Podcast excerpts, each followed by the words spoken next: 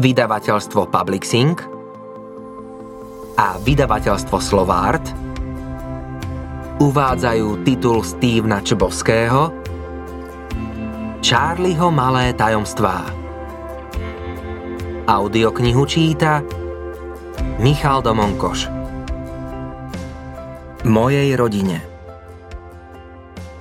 Nepokúšaj sa prosím zistiť, o kom je reč, lebo potom by si mohol prísť na to, kto som. A to fakt nechcem. Potrebujem vedieť, že niekde ma niekto počúva a chápe.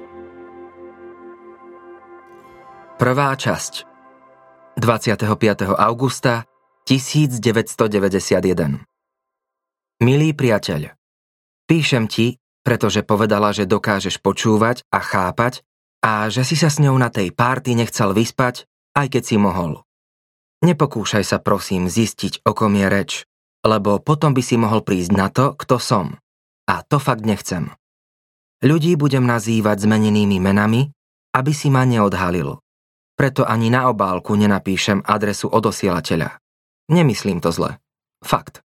Len potrebujem vedieť, že niekde ma niekto počúva a chápe a nepokúša sa vyspať s istými ľuďmi, aj keď má možnosť.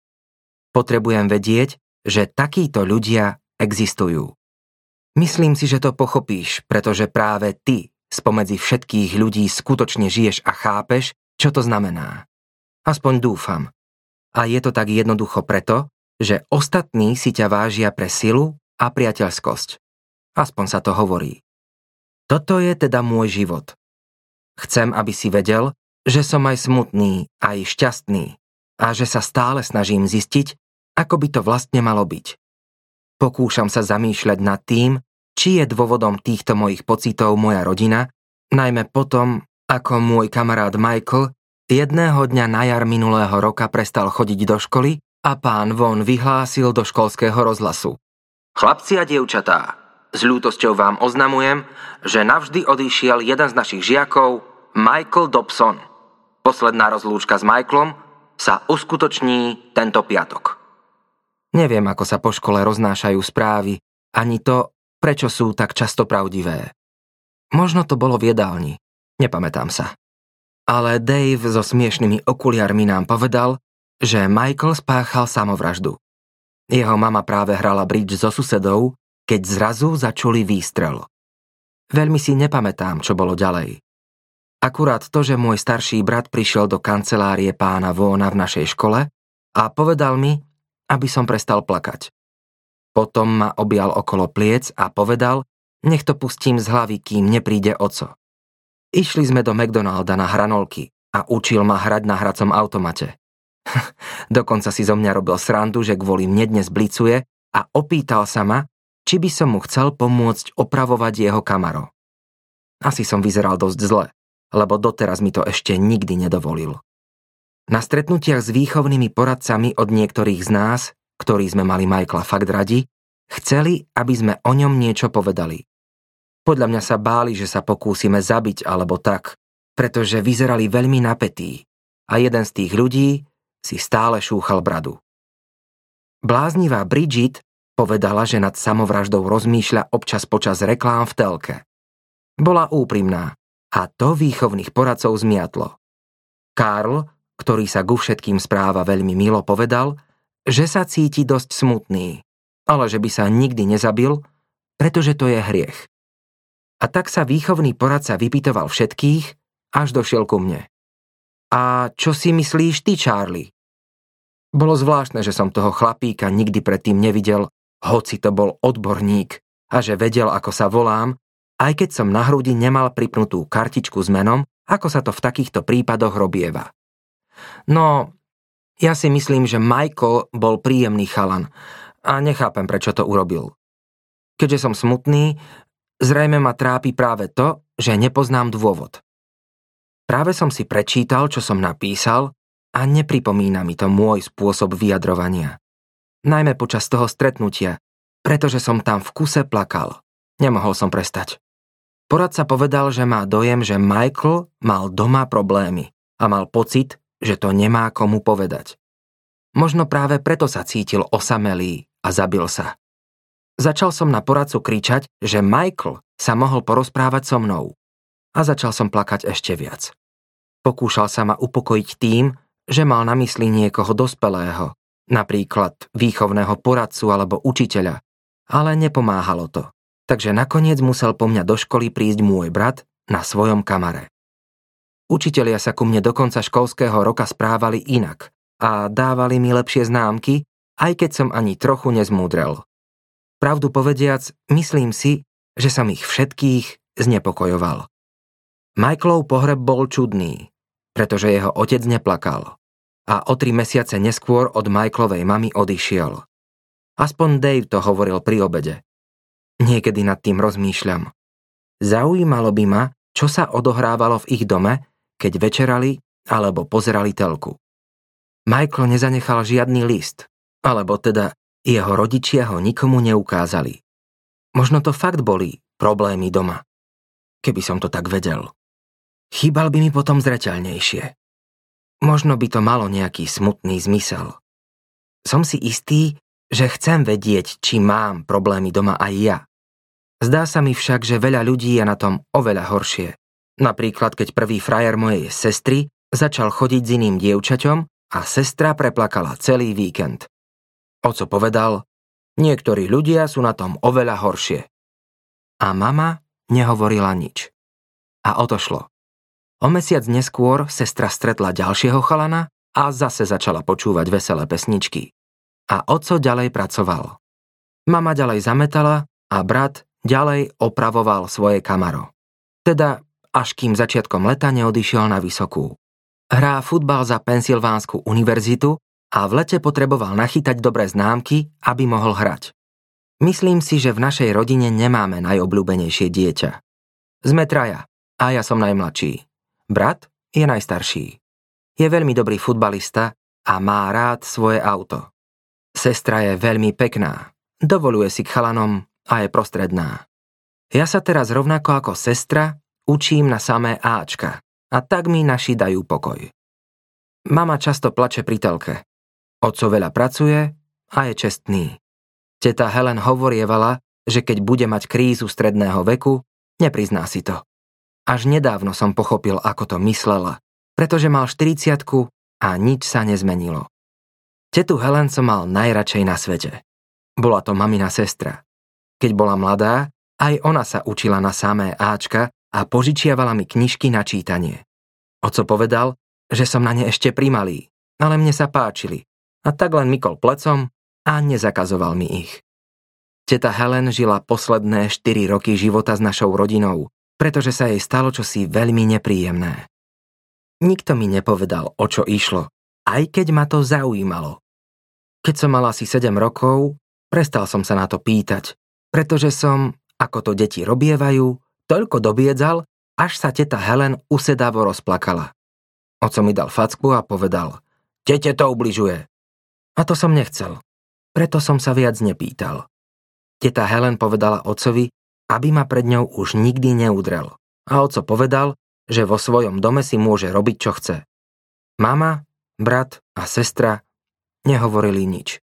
Viac si nepamätám, pretože som sa strašne rozplakal a oco po chvíli povedal mame, nech ma odvedie do izby. Po niekoľkých pohároch bieleho vína mi mama vyrozprávala, čo sa jej sestre stalo. Niektorí ľudia majú skutočne oveľa ťažší život ako ja. Fakt. Asi by som mal ísť spať. Už je dosť neskoro. Neviem, prečo som ti toho toľko napísal. Píšem vlastne preto, lebo zajtra idem prvýkrát na strednú a fakt sa toho bojím. Tvoj priateľ Charlie. 7. septembra 1991 Milý priateľ, na strednej sa mi nepáči. Jedáleň sa volá stravovacie zariadenie a znie to dosť čudne. Na literatúru pre pokročilých so mnou chodí jedno dievča, ktoré sa volá Susan. Na základnej s ňou bola celkom sranda. Mala rada filmy a jej brat Frank jej nahrával na kazety super hudbu, ktorú nám požičiavala. ale cez prázdniny jej dali dole strojček zo zubov, trochu vyrástla a opeknela. A narastli jej aj prsia. Teraz pôsobí na chodbách oveľa hlúpejšie. Najmä, ak tam sú aj nejakí chalani. Myslím si, že to je smutné, pretože Susan nevyzerá šťastná. Pravdu povediac, asi nie je veľmi rada, že chodí na tú literatúru. A asi sa so mnou už nebude chcieť zdraviť na chodbe. Keď bola Susan na stretnutí s výchovnými poradcami, na ktorom sme hovorili o Michaelovi, tvrdila, že Michael jej raz povedal, že je najkrajšia na svete aj s tým strojčekom a so všetkým ostatným. Potom sa jej opýtal, či s ním pôjde na rande. A to je veľká vec na každej škole. Na strednej sa tomu hovorí chodenie. Boskávali sa a rozprávali sa o filmoch a Susan veľmi chýbal, pretože to bol jej najlepší priateľ. Aj to je čudné, lebo v našej škole väčšinou dievčatá a chlapci najlepšími priateľmi nebývali. Ale Susan a Michael áno. Niečo ako ja a teta Helen. Teda pardon, teta Helen a ja. Bodka. Toto a ešte nejaké veci o interpunkcii som sa naučil tento týždeň. Väčšinu času som ticho a všimol si ma len jeden chalan, Sean. Počkal ma po telocviku a hovoril mi fakt detinské veci o tom, ako mi ponúkne osvieženie, čím mal na mysli, že mi vobchá hlavu do záchoda a spláchne ho, čo ma vraj poriadne osvieži. Aj on sa mi zdal dosť nešťastný, tak som mu to povedal. Potom mu úplne preplo a začal ma byť. Ja som robil len to, čo ma naučil brat. Môj brat je veľmi dobrý bytkár. Sústreď sa na kolená, hrdlo a oči. Sústredil som sa. A Seanovi som poriadne naložil. A potom som sa rozplakal. Sestra musela odísť z maturitného seminára a odviezť ma domov. Zavolali ma do kancelárie pána Smola, ale nevylúčili ma ani nič podobné, pretože jeden chalan povedal pánovi Smolovi pravdu. Začal Sean. Bola to sebaobrana. A to je všetko. Len nerozumiem tomu, prečo mi chcel Sean ublížiť. Nič som mu nerobil. Som veľmi nízky, to je pravda. Ale predpokladám, že Sean nevedel, že sa viem byť. A pravda je aj to, že som mu mohol naložiť ešte viac. A možno som aj mal. Myslel som, že to aj urobím, keď sa Sean bude chcieť pomstiť chalanovi, ktorý povedal pánovi Smolovi pravdu. Ale Sean sa o to nikdy nepokúsil takže sa na všetko zabudlo. Niektorí sa na mňa na chodbe pozerajú ako na blbca, pretože som si nič nenalepil na skrinku a preto, že som zbil Šóna. Potom sa rozplakal a nevedel prestať. Zdá sa mi, že som dosť citovo založený. Odkedy moja sestra rieši, že je najstaršia v rodine, cítim sa dosť osamelý. Brat zas rieši, že hrá za Pensylvánsku univerzitu. Jeho tréner po sústredení povedal, že bude náhradník a keď sa do toho dostane, začne hrať normálne. Oco dosť verí, že z neho raz bude profík a bude hrať za Steelers. Mama sa teší už len z toho, že sa dostal na vysokú a nemusia za to platiť, pretože sestra futbal nehrá a pre oboch by nebolo dosť peňazí. Preto aj chce, aby som sa aj ja ďalej veľa učil a aby som dostal prospechové štipendium. Takže kým stretnem nejakého nového kamoša, mám sa zhruba takto. Myslel som si, že by sa ním mohol stať chalan, čo povedal pravdu, ale zrejme na ňom stojí za to len to, že povedal pravdu. Tvoj priateľ, Charlie. 11. septembra 1991 Milý priateľ, nemám veľa času, pretože učiteľ mi dal prečítať knihu a ja rád čítam knihy dvakrát. Mimochodom, kniha sa volá Ako zabiť vtáčika. Ak si ju ešte nečítal, myslím, že by si mal, pretože je veľmi zaujímavá. Učiteľ nám dáva za úlohu čítať ju postupne po kapitolách, ale ja nerad čítam knihy takýmto spôsobom. Už som v polovici prvého čítania. Píšem ti však preto, lebo dnes bol môj brat v telke. Vo všeobecnosti nemám veľmi rád šport, ale toto bol výnimočný prípad. Mama sa rozplakala. Oco ju objal okolo pliec a sestra sa usmievala. Bolo to čudné, pretože keď je brat doma, stále sa so sestrou hádajú. Ale môj starší brat bol v telke a je to najkrajšia chvíľa mojich prvých dvoch týždňov na strednej. Veľmi mi chýba. Je to zvláštne, lebo keď bol ešte tu, nikdy sme sa normálne nerozprávali. Pravdu povediac, nerozprávame sa ani teraz. Napísal by som ti, na ktorej pozícii hrá, ale, ako som už povedal, chcem zostať v utajení. Dúfam, že to chápeš. Tvoj priateľ Charlie.